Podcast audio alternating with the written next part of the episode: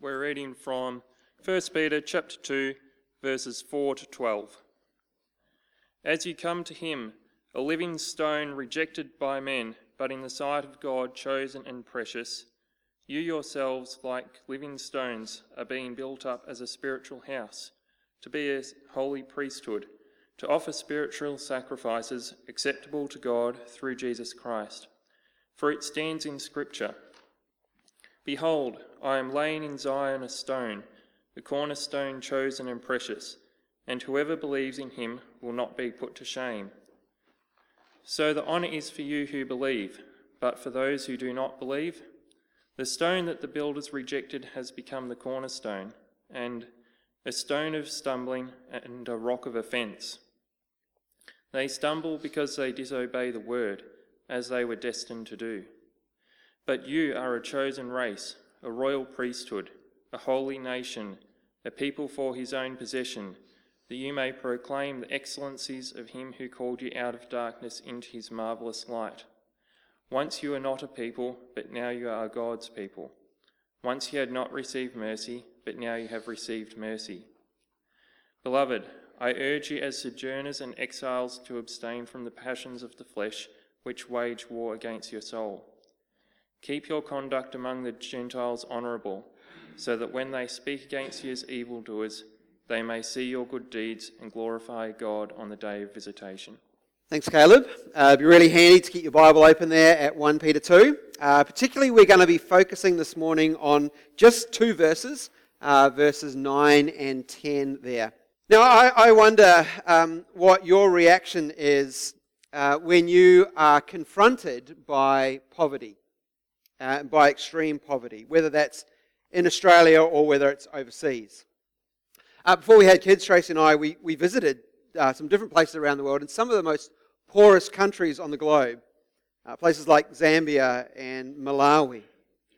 And when you do that, it's hard not to be impacted or struck by the inequity that there exists in wealth. Um, you know, you do things like you leave your wedding ring and your engagement ring behind before you go because you realize that in a small band, um, you have more wealth and possessions than many people could hope to accumulate in their lives. Um, you carry in your backpack uh, items of value that could be worth uh, weeks or months of someone's wage. In fact, the backpack itself uh, is worth a tremendous amount. We live, we live in a world, don't we, of, of great inequity when it comes to the distribution of wealth. And you don't have to go overseas to do that. Uh, if you've spent any time in the op shop uh, dealing with people, you will have come across this. If we've got our eyes open to the community around us, we will see this. And when that happens, it's hard not to be moved by it. It's hard to walk uh, by without an impact. You begin to wonder why it is that we are so relatively well off or rich, is probably the better word, and what it is we can do to help others. This morning, we're going to be thinking about our riches, but quite a different form of riches. Not riches in terms of material wealth, how much we have in the bank or how much we've got at home, but the riches that we have in Christ. We are incredibly rich people when we come to know Jesus. We have the treasure of the gospel. Uh, we have every spiritual blessing in Him. Even the book of 1 Peter begins by reminding us that we have uh, a, a, a inheritance kept in heaven for us, and we are being kept for it. And today we're going to think about what the purpose there is in all that riches and all that wealth. So far in the series, we've been thinking through various aspects of the life and the ministry of the church. And one of the things that we've noted on, on many different occasions that who we are and what we're called to do and be, it flows directly from the Lord Jesus himself. Who he is and what he has done and what he is doing. And today is going to be certainly the same. And next week, too, as we begin to wrap up the series by thinking about our place in the wider world. Now, originally I had planned to preach uh, from all four verses here, 9 to 12. Uh, but I realize that we're starting at 11 and people want to go home for lunch at some point. So uh, we've cut that back today to just verses 9 and 10. And then next week we're going to be looking at verses 11 and 12. And I have to say that, that this passage um, is one of my favorite passages in the Bible. Uh, I love these verses because they are, they are big picture verses. Uh, they speak so clearly and so wonderfully of God's eternal purposes and plans, and particularly how we as a church fit into those plans and purposes. We're going to be looking today, then, of course, then at who we are as a church and what we are here for. And then next week, we're going to look a little bit more about how we function then.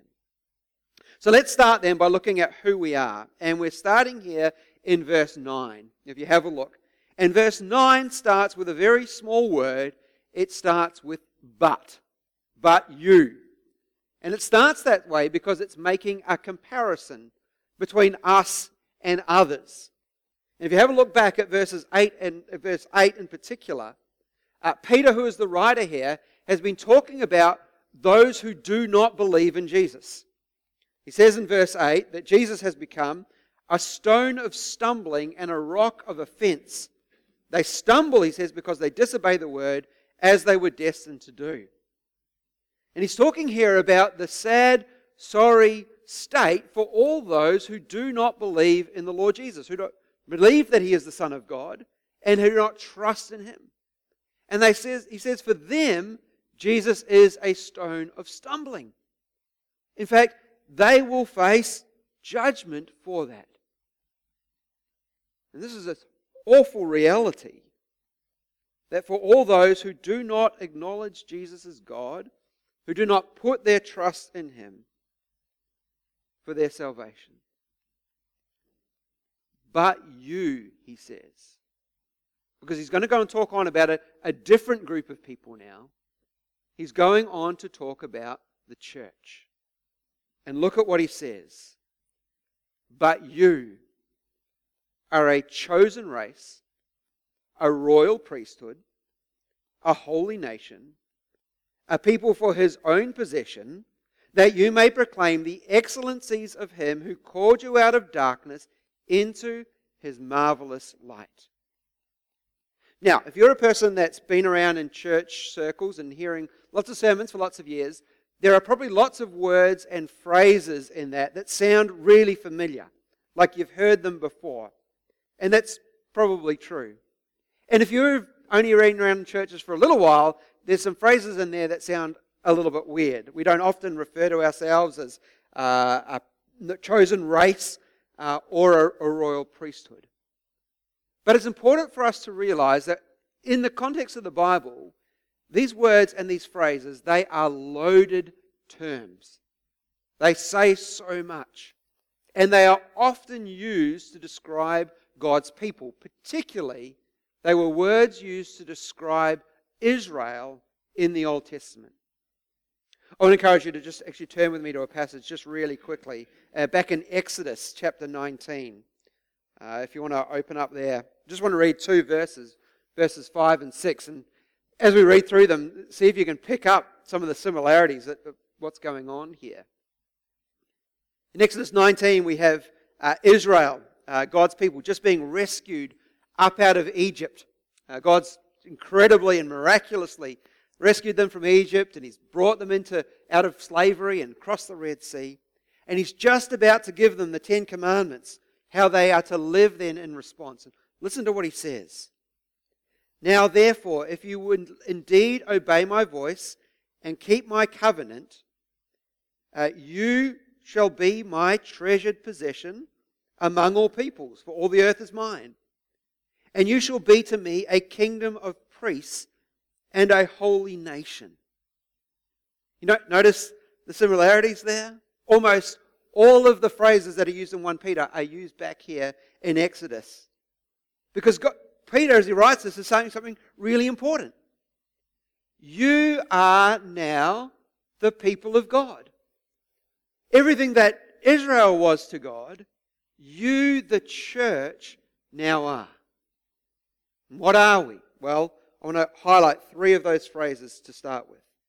He says, firstly, there in verse 9, you are a chosen race. Now, we do have to be a little bit careful here uh, with that word race uh, because it's not really talking about ethnicity uh, like we would normally talk about when we talk about race. It's a word that's being borrowed from the Old Testament or from Israel. One nation, one people out of all the peoples of the earth who belong to God. But now he's saying, you, the church, coming from every tribe, every nation, every language, every race, you are a chosen race to God. And notice that word chosen there. You have been chosen by God to be his people. The book of Ephesians says that we were chosen before the creation of the world predestined according to the purpose and His will. And it's important for us to remember that we're not chosen because we're better or we, because we have more potential. When God talked about Israel in the Old Testament, He said this He said, It was not because you were more in number than any other people that the Lord set His love on you and chose you, for you were the fewest of all peoples. But it is because the Lord loves you. That choosing finds its origin in the will and the love of God. Second phrase, want to have notice. It's the last one out of four there, where it talks about us being a people for his own possession. We, we belong to him. That, that's what possession means, doesn't it? When, when something's your possession, it means you own it. It belongs to you. You, you care for it. You, you look after it. That, that's what we are to God, his possession and his loved possession and his treasured possession. And notice that it also says that we are a people for his possession, for his own possession. Not just individuals, but in Christ, we who were scattered and distant and away have been brought together. We're a nation, race, a people. All right, last phrase I want to have a look at there. You are a holy nation. Here again, there's that idea of people and nationhood, isn't it? A, a, group together. One people under one God with, with one King, the Lord Jesus. But notice that it says we are a holy nation. Made holy. Pure. Cleansed. Just like Isaiah in that passage was, was made holy by the work of God, we are a people who have been made holy in Christ. Our sin has been forgiven, it's been washed away. Our guilt has been removed. Our punishment has been taken by Christ. Verse 10 goes on to put it this way it says, uh, Once you had not received mercy, but now you have received mercy made holy by the mercies of God, who in Christ has taken away our sin once and for all. Now, most days, uh, you and I, uh, all of us, will, will at least briefly um, have a glance of ourselves in a mirror. Maybe we're getting ready in the morning, maybe we just walk past the mirror at some point during the day. And I'm sure that there's some of us that spend a little more time in front of the mirror than others do. I'm sure that some of us could do a little less time in front of the mirror in a day. And looking around, there's a few that could do with a little more time uh, in front of the mirror. Uh, mostly, I find mirrors to be uh, a, a, little unkind. I, I, don't know about you do. Um, mirrors like seem to be designed to show up all our flaws. Um, we sort of seem to gravitate to look at the things that we don't like about ourselves, the things that we might consider ugly or unseemly. It's easy to look in a mirror and highlight all of the things that we don't like to see. I, I think it's easy for us to do the same thing with the church. To think about the church and to very quickly and immediately think of all the things that are not right. To highlight the flaws and the ugly parts and the sin and the dysfunction. It's true, we, we can't ignore the things that aren't right. But how does God see his church? How does God see South Barwon as a church? What does God say when, when he holds up a mirror for us to look at? Well, he says, But you are a chosen race, a royal priesthood, a holy nation, a people for my own possession. That's incredible, isn't it? That God would look at us and say, That is who you are. Now, you and I, we, have all heard parents who are, who, who are talking about their kids maybe in similar ways, sort of all glowing, gushing terms. And sometimes if we know those children, we think, yeah, okay, uh, not quite the angel that you think that they are. but when God says this, he is completely serious. He's not looking at us through rose colored glasses. He's, he's not trying to pull the wool over anybody's eyes. He is being completely honest. It's true because Christ died to make it true. It's who we are because we are the body of the Lord Jesus Christ who paid for his church,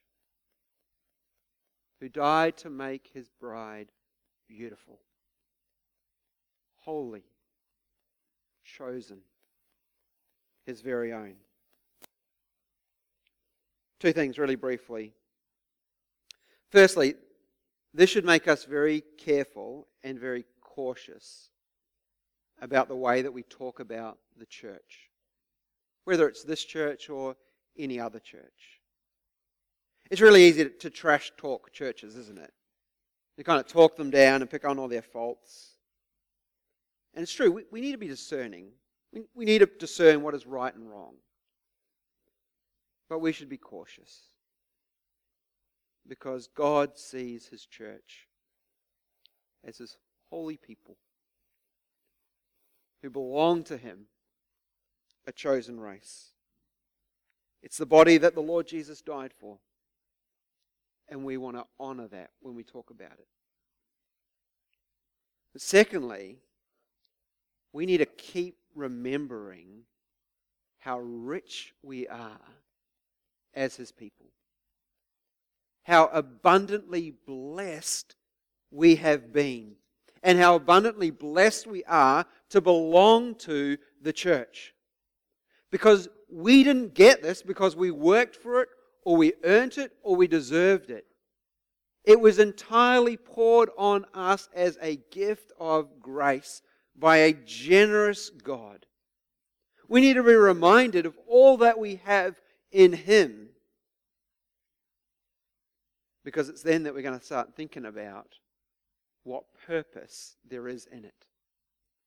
Why has He so richly blessed His church? Well, that's really what I want to think about next. I want to think about the purpose in that choosing, the purpose in that richness and that blessing that is in ours in Christ.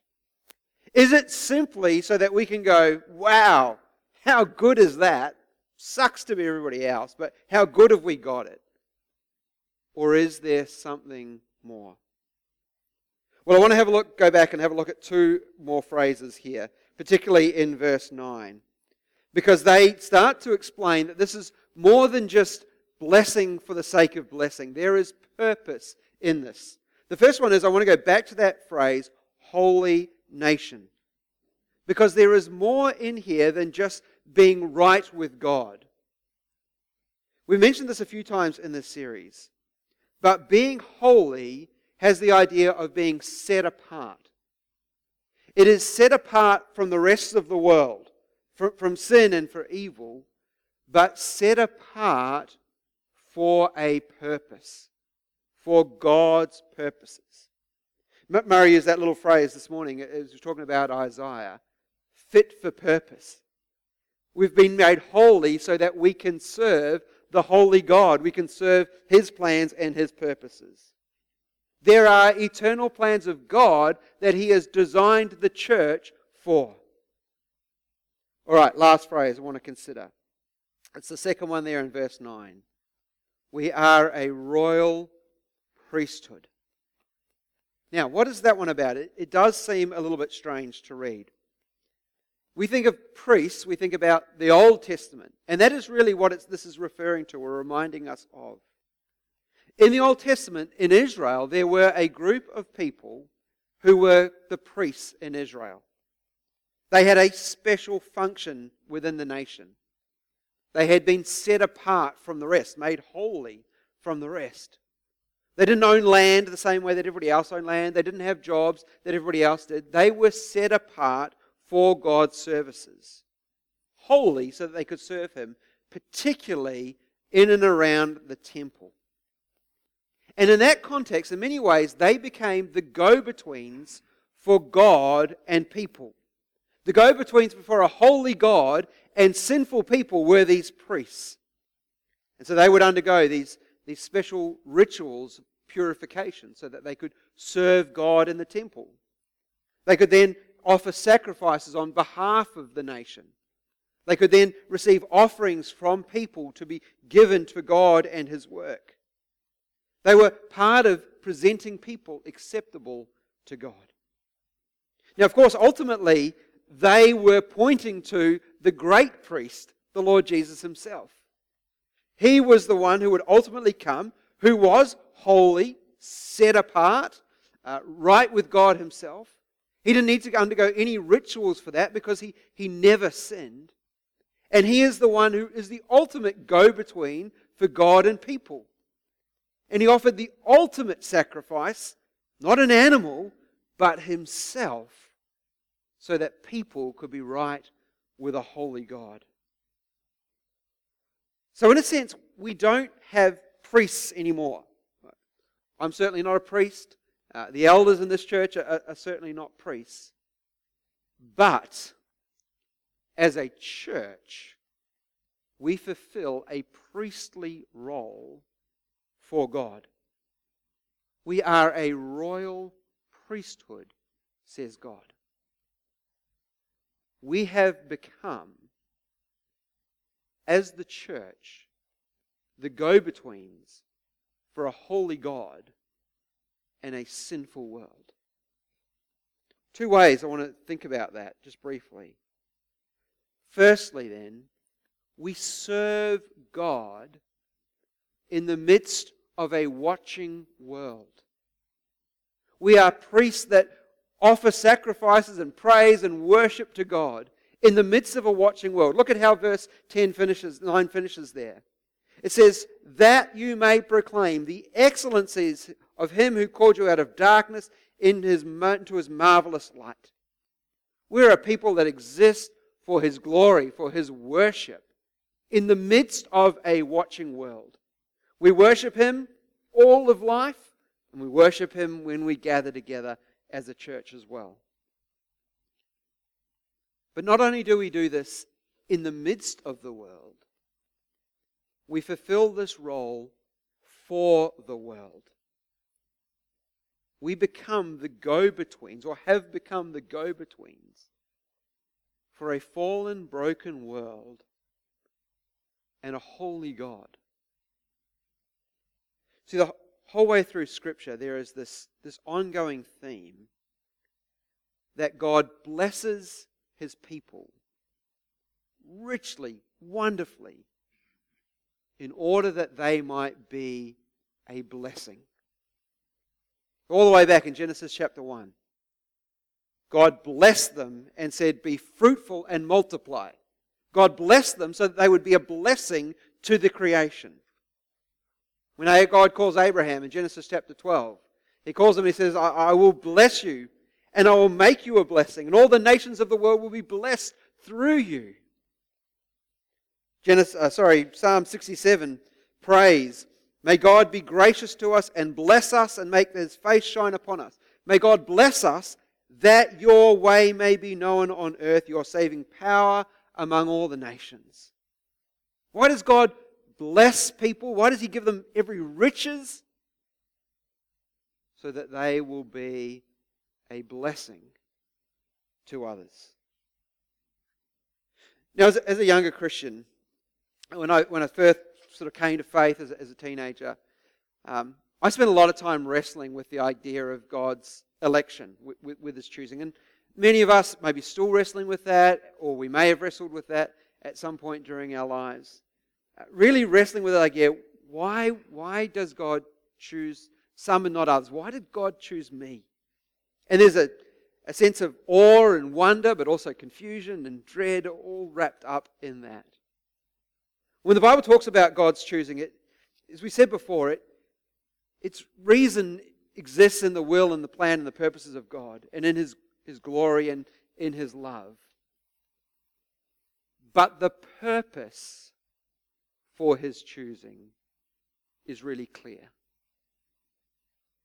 He chooses His people so that they might serve Him and be a blessing in this world. We are set apart for Him so that we might bring Him glory, so that we might declare His praises of Him who called us out of darkness into His wonderful light.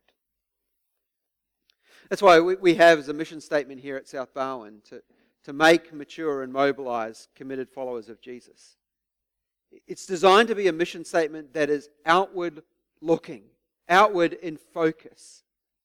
Because God has richly blessed us with so much. This is the reason for it. That, that's our mission statement because we believe that that is what God is doing in the world and what He's doing in and through His church. Now, in many ways, this sermon today is, is a lead in to where we're going to be going next week. We're going to focus a little bit more on verses 11 and 12, which, which really start to talk about how we, we start to fulfill that role. But often when we start to talk about mission and we start to talk about evangelism, which is where we're going, our, our, our direction on that is heavily guilt driven. This is what we should be doing. This is what we're not doing. This is what we should be doing more of. Now, undoubtedly, many of us need to repent eh, when it comes to the area of, of mission and evangelism. But guilt should not be where it starts because it starts with God Himself and what He is doing in His world. Calling to Himself a people who belong to Him, richly blessing people, us, His church, so that we might be a blessing to others. That's where it starts. Considering this incredible privileged position that we have. Earlier on this, oh, last week, uh, there was an Oprah interview, I'm led to believe, uh, that's become quite well known. Uh, I didn't watch it myself. I've read a little bit about it. I've heard a little bit of the commentary. And I'll be really upfront. I don't ha- take sides here. I don't have a dog uh, in this fight uh, at all. But what is interesting to see is here is this incredibly privileged family, privileged in so many different ways. But all it seems to be leading to is infighting and issues. And it's extremely sad to see, isn't it? We are royal priests to God, a richly blessed family with every privilege. And God has poured that out on us for a reason. His reason. His purposes. His plans. Let's pray together, shall we?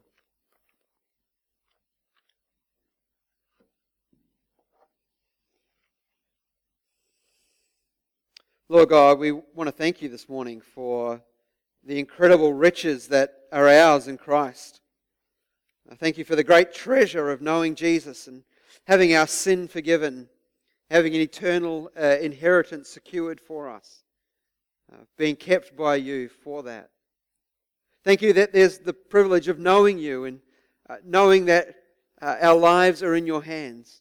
The great privilege of being a church, uh, your people together, being a family, uh, to encourage one another and to serve one another and to spur one another on. Lord God, we pray this morning that as we, we go from here, we would just be marveling at all these things which are ours. But also, Lord, remembering why they have been given. Remembering that they are for you and for your purpose, that we have been blessed to be a blessing. We ask this for Jesus' sake. Amen.